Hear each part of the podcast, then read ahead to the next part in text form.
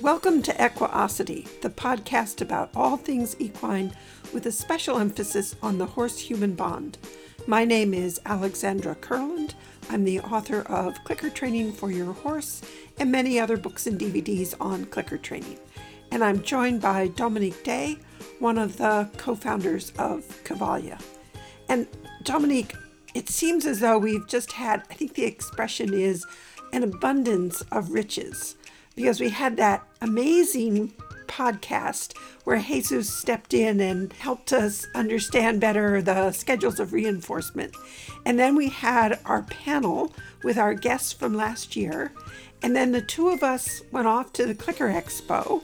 So that was a treat. And then this past Sunday, we had the webinar with Dr. Jesus Rosales Ruiz, and that was absolutely phenomenal. That was such a good webinar. Yes, so a lot of amazing good input. Yes.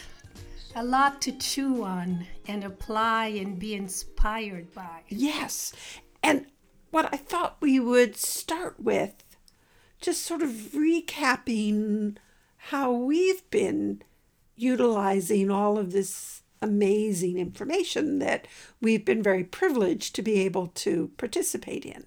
So we had the panel on duration, and I split it into units, so it spread over 4 weeks, but it was all recorded in one go, and that was phenomenal. We had Mary Concannon and Michaela Hempen and Nancy Kelly and Hannah Brannigan and Cindy Martin and Jane Jackson. I think I remembered everybody. And one of the questions that you asked was, we were talking about different schedules of reinforcement and in building duration, and you asked if I would use the 300-peck pigeon procedure again, because that was 20-odd years ago that I developed that, and so that was a long time ago. With good results, with very good results. With very good results.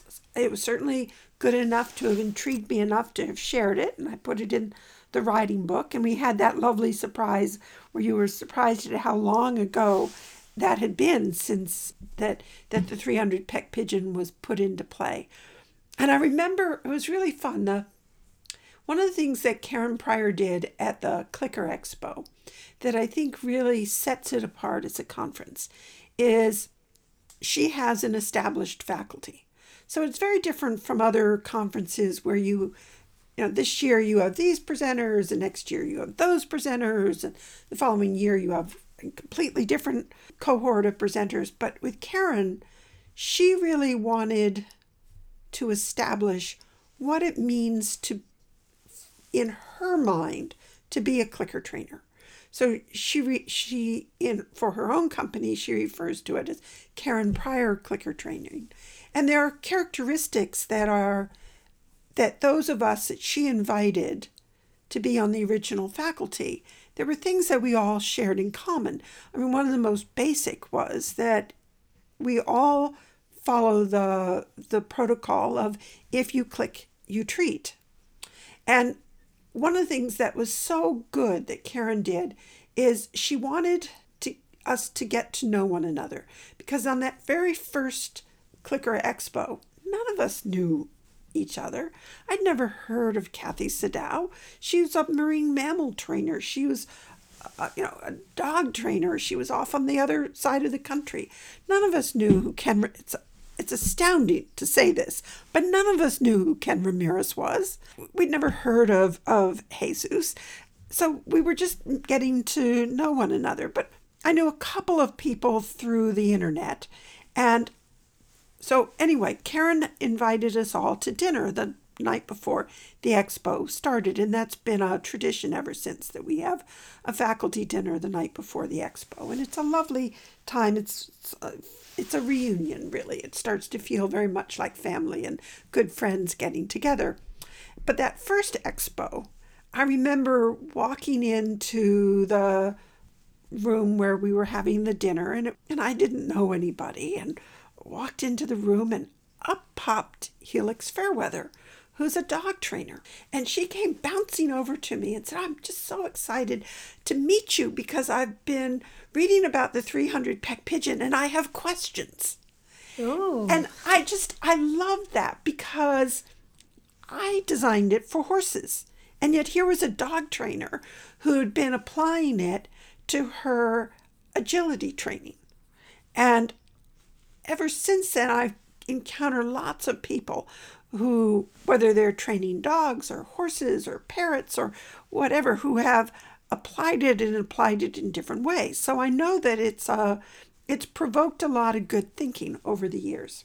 But I haven't really used it in any formal way because... Since then. And, I think about it. Because you haven't needed that kind of duration. Well, maybe I have needed that kind of duration, but, it's counting is boring.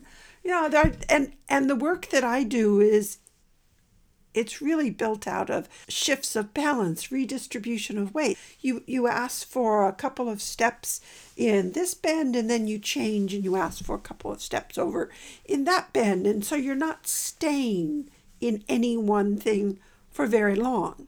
Mm-hmm. And counting is boring. And so at clinics, we don't generally do the 300 peck pigeon because it's not the most amazing spectator sport, as it were. Right. So it was an interesting question of would I still use it? Mm-hmm. So since we were doing all of this talk about duration, I thought I should go build some duration. Okay. And I should use the 300 peck pigeon. So I went out to the barn and just started playing with it. And my conclusion is that yes, it was a really useful and powerful procedure 20 years ago, and it's still a useful and powerful procedure today. So what did you do? Well, can you describe, especially for people who haven't listened to the previous podcast, what did you do this time in 2019 with your horse? Well, using this progressive schedule. The original 300 peck pigeon was designed to help me with a problem that I had with a very young Robin, in that we were at a boarding barn and he wasn't getting enough turnout. So it was a real struggle for him to go into the arena at night and just go into work. That I would get a lot of young horse needing to bounce around, and I was getting some frustration behavior and so on. So, and because I was in a boarding barn, I wasn't in a situation where I could turn him out before I worked with him. You don't always have that luxury, especially in the winter when the paddocks were closed, and the only turnout that was really available to me was the indoor arena. If there are other people using it, you can't walk in and say, excuse me, my horse needs to be turned out. Could you stop riding now? And so my horse can be turned out. That's not the way boarding barns work. So I needed Robin to be able to go into the arena and just go straight to work. And initially he couldn't do it. So I started the 300 peck pigeon protocol using a very simple behavior, because the key to it was that I needed something that was reasonable to build a long duration into. So if I'd asked him to give me a long, long stretch of shoulder in, for example, I might have started to worry about, is this too hard? Am I asking for too much? It might be called a 20 peck pigeon. Right. I didn't think it was fair to ask him to sustain it for that long period of time, that physically that he would get tired. So I picked a behavior that he could do, which was simply walk next to me. And it had a reset. So if he grabbed at my sleeve, if he grabbed at the lead rope, that reset the count back to zero. And I would start off and count one stride. And if he could give me one stride that met criterion, I would click and treat.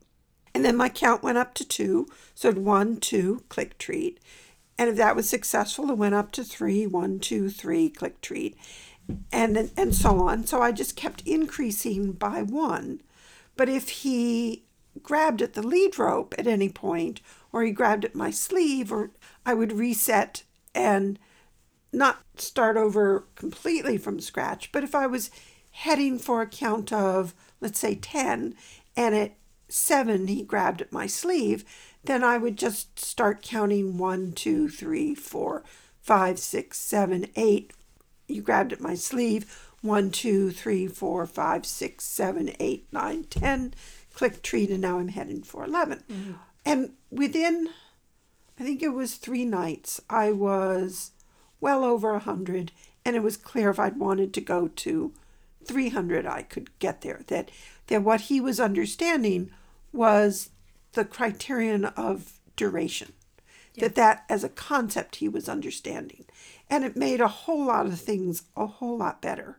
And I was asking for something simple. So initially, getting to 10 was easy. That was totally within repertoire. But he was, within those 10, 12 strides, he was offering me fancy. Mm-hmm. And so he was getting a little confused because I wasn't clicking when he was expecting it. Mm-hmm.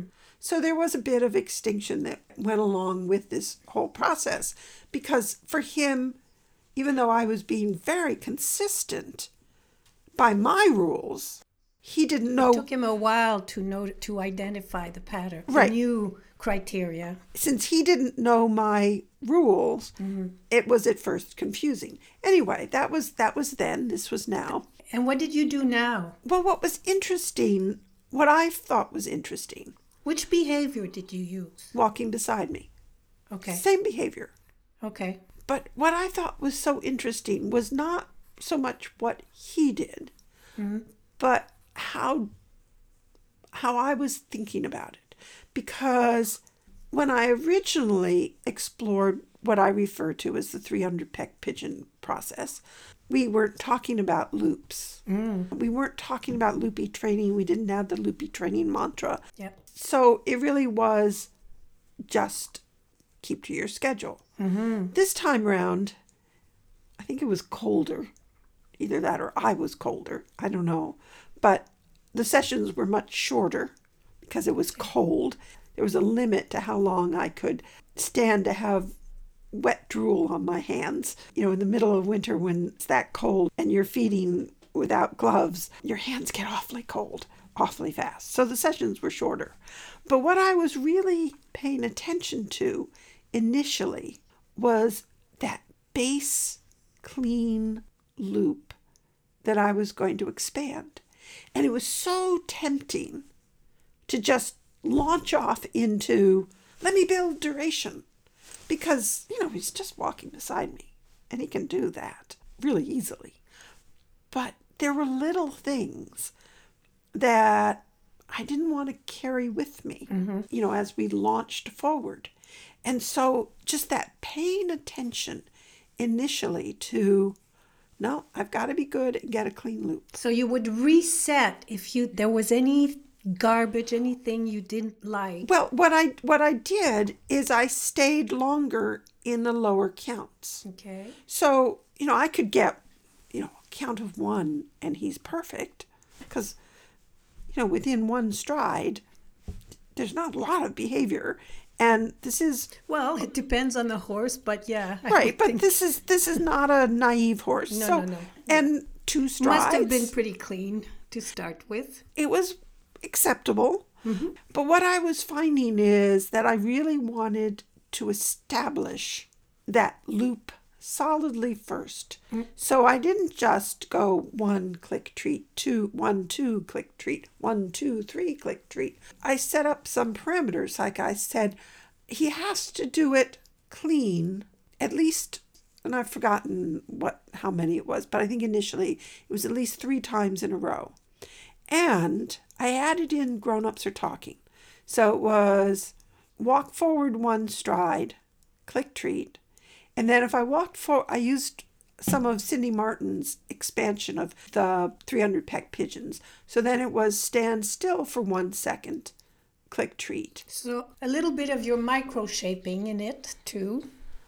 Yeah, you could call it that, of alternating between 2 behaviors. Yeah, because you're going to another very simple behavior. Right. And then changing criteria. Right, and when that was repeatable for 3. Then we went to 2 strides, click treat, and then stand still for 2 seconds, click treat. So you extended both behaviors. I extended both behaviors, mm-hmm. which I thought was interesting to do that extension.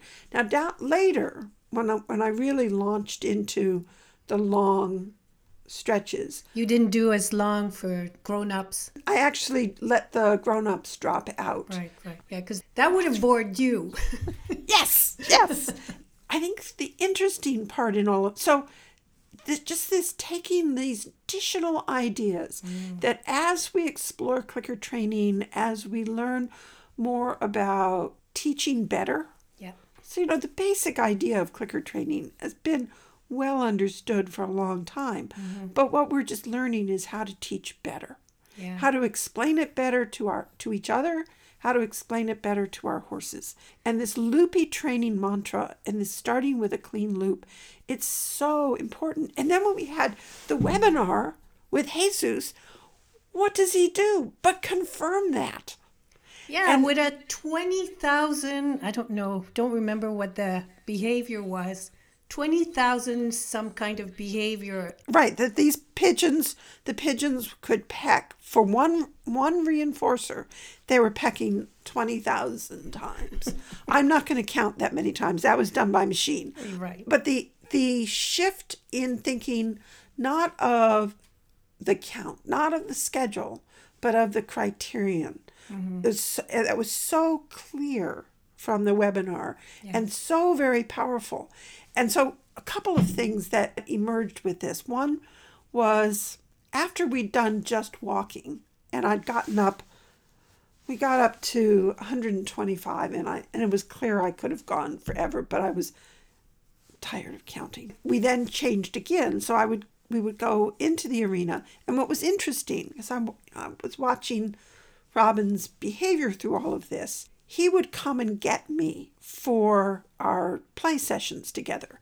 And if I was a little late, he would let me know that I was a little late. So apparently going out and walking for 125 steps, right, around the arena for one click and treat was fun from his point of view, because otherwise he wouldn't have come to get me. There are other things that he can do in that barn to entertain himself. And if there had been any negative emotionality, that would not have met criteria. That's right. So once we were up around 125 and I was tired of counting, we would come in and I would get that count. And then I switched to a different behavior and started building that out. And the different behavior that I switched to was a lateral flexion, because he's strong enough now. He's not a baby. He's strong enough that he can carry that out for a long duration. And what was interesting to me is it was clear that he understood the criterion of do it longer. Right. I was perfectly happy doing it longer. That was fascinating. But then we had the webinar with Jesus. And if people have not, because they can still... They can go to our Equiosity.com website, and in the store they can buy it. Yeah. They can buy it. Yeah. That's right. And I don't mean this to be an advertisement for it, but it was a really good webinar. Yeah. Anyway, we're shaping these webinars. We're adding things. We added the slides this time, and I think it made for a very, very clear presentation. Yes. Having the slides was phenomenal. And the next one will probably add the videos, which will be even better. We'll experiment with that. That's right. Yeah. So anyway, so we had the webinar on a Sunday. Monday I went, I was at the barn as usual. And Robin and I went out for our usual play. And I just decided, based on what Jesus had been talking about with the criterion, that I was going to go back and make my kernel behavior, that kernel loop, even better. So we went back to the original, let's go work on just this really short little segment, and thinking about all the things that Jesus has been sharing with us, I knew that I had to let Robin know that this was different in some way. So I changed slightly the way in which I was initiating the walk-off. Oh. So it's a different cue.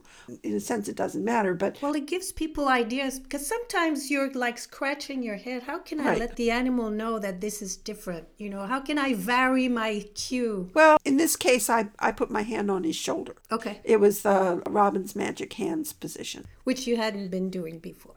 No, I hadn't used that particular orientation signal for this. But as we played with this... and explored this. How did you want to make it better? Well, you can always make things better. It's just tidying up, because that, you know, as you do things longer, behavior varies. Yeah. You don't get carbon copies. So behavior varies. So what was beginning to, you know, seep in through all of those strides that he'd been giving me, what was seeping in that I wanted to, sort of like your foundation in the basement, you've got water coming in and now I want to keep it out. So based on what we had been thinking about, what Jesus had been sharing with us and this whole focus on cues and so on, I got the best transitions from him that I think he's ever given me. Wow. It was really fun session. So I highly recommend the 300 peck pigeon procedure. So after 20 years absence... You still stand by it, with maybe enriching it with the loopy training perspective. Yes. And... remaining flexible in it. So there's a basic format to it, but I varied based on how cold it was, based on the horse I was working with, etc., etc. How I managed my count had a certain degree of, I don't want to say flexibility to it, because that'll give the wrong impression, but it was a study of one design. I tailored it to the horse I was working with. For example? Well, for example, including the grown-ups are talking initially and then letting that drop out. Mm-hmm. For example, doing the repeats until in the early count to establish that the loop was clean and consistent. Because it's all well and good to do something right once, but can you do it right twice? And do you have a really solid foundation to build on? Right. Because if you build on a so-so foundation, it'll fall apart at some point. And then the other fun thing, because it's really been a fun couple of weeks. So this winter, I have two goats staying at the barn who were pregnant. And one of them was the mother of two of last year's babies. And she was due in January, so her babies are getting quite good sized, and I've started introducing them to formal clicker training. And then the other set of twins were born a week before the Clicker Expo, so they're only 2 weeks old. But I love this stage of watching them learn about the world. And the little ones get to go out into the arena and play on the mounting block, and they're just a riot watching them. And because I'd been away at the Clicker Expo for 5 days, they knew me, but they were outside of the stall. They weren't as comfortable just running up to me as they were in the stall. So for the first couple days that I was back from the expo, I'd go out and I would sit on the mounting block and they would run back and forth, but they wouldn't approach me. And yesterday, the little boy, Finch, came running up to me and sort of jumped up, front legs up on my lap, and I scooped him up and stood up and gave him a ride. And they're just the perfect size to carry around. They're like little puppies. So we went for a little ride, and then I set him down on the top of the mounting block and went back and sat down. And he came running over, jumped in my lap. So I scooped him up again, and we went for another ride, and I set him down on the mounting block, and he came racing over and jumped into my lap again. And I was just thinking about all of our conversations about reinforcers and what is reinforcing. And here you could so clearly see that... Riding is reinforcing for this goat. Riding is reinforcing for this goat because it could have been aversive. Oh, yeah. that he jumped into my lap and I grabbed him. Yeah, you grabbed him. And I held on to him. And then I would see that he wouldn't come running back, that he would avoid coming anywhere near me. Yeah. And instead, it was clear because the behavior of racing over and jumping in my lap was definitely increasing. In fact, it was increasing to the point that he wasn't letting his sister have a turn. I did manage to squeeze in a couple turns for her, and she likes going for rides too. And this morning when we were out, they were just a riot because they both so wanted to be the one who got a ride, and they would leap off the top step of the mounting block and give this huge leap up into the air, land one land, and then boing into my lap. And it's just so much fun. But you know, it's something that people ask a lot, because with dogs we can reinforce with toys and play and different, there's a lot of variety that you can use. But people ask us sometimes, you know, what can I do, what else besides food? And I think it's something that I would love for us to really dive into and discuss at length.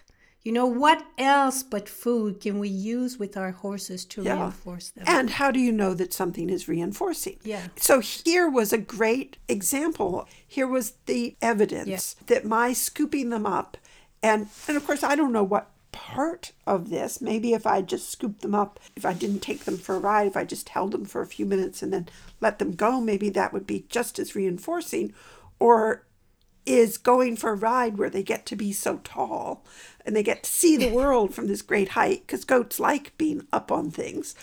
Maybe that's a really important part of it. You would have to do a single subject study. Yes, but it's clear that my scooping them up and taking them for a ride has increased the frequency of their jumping into my lap. And they jump into my lap in a way that allows me to scoop them up really easily. It's lovely evidence, because we often talk about, oh, I reinforced my horse for, you know, whatever, and gave him a piece of carrot. Well, you gave him a piece of carrot. That's true. That's an action that you did. But first of all, you're not reinforcing the horse. You're reinforcing behavior. And did behavior increase? Did it stay the same? Did it decrease? So that action of giving your horse a carrot, what did it do for you? And what did it do for him? Yeah. And so often we forget that part, that we just assume that giving your horse a carrot under these conditions is going to reinforce the behavior, or giving your dog a toy under these conditions is going to reinforce the behavior.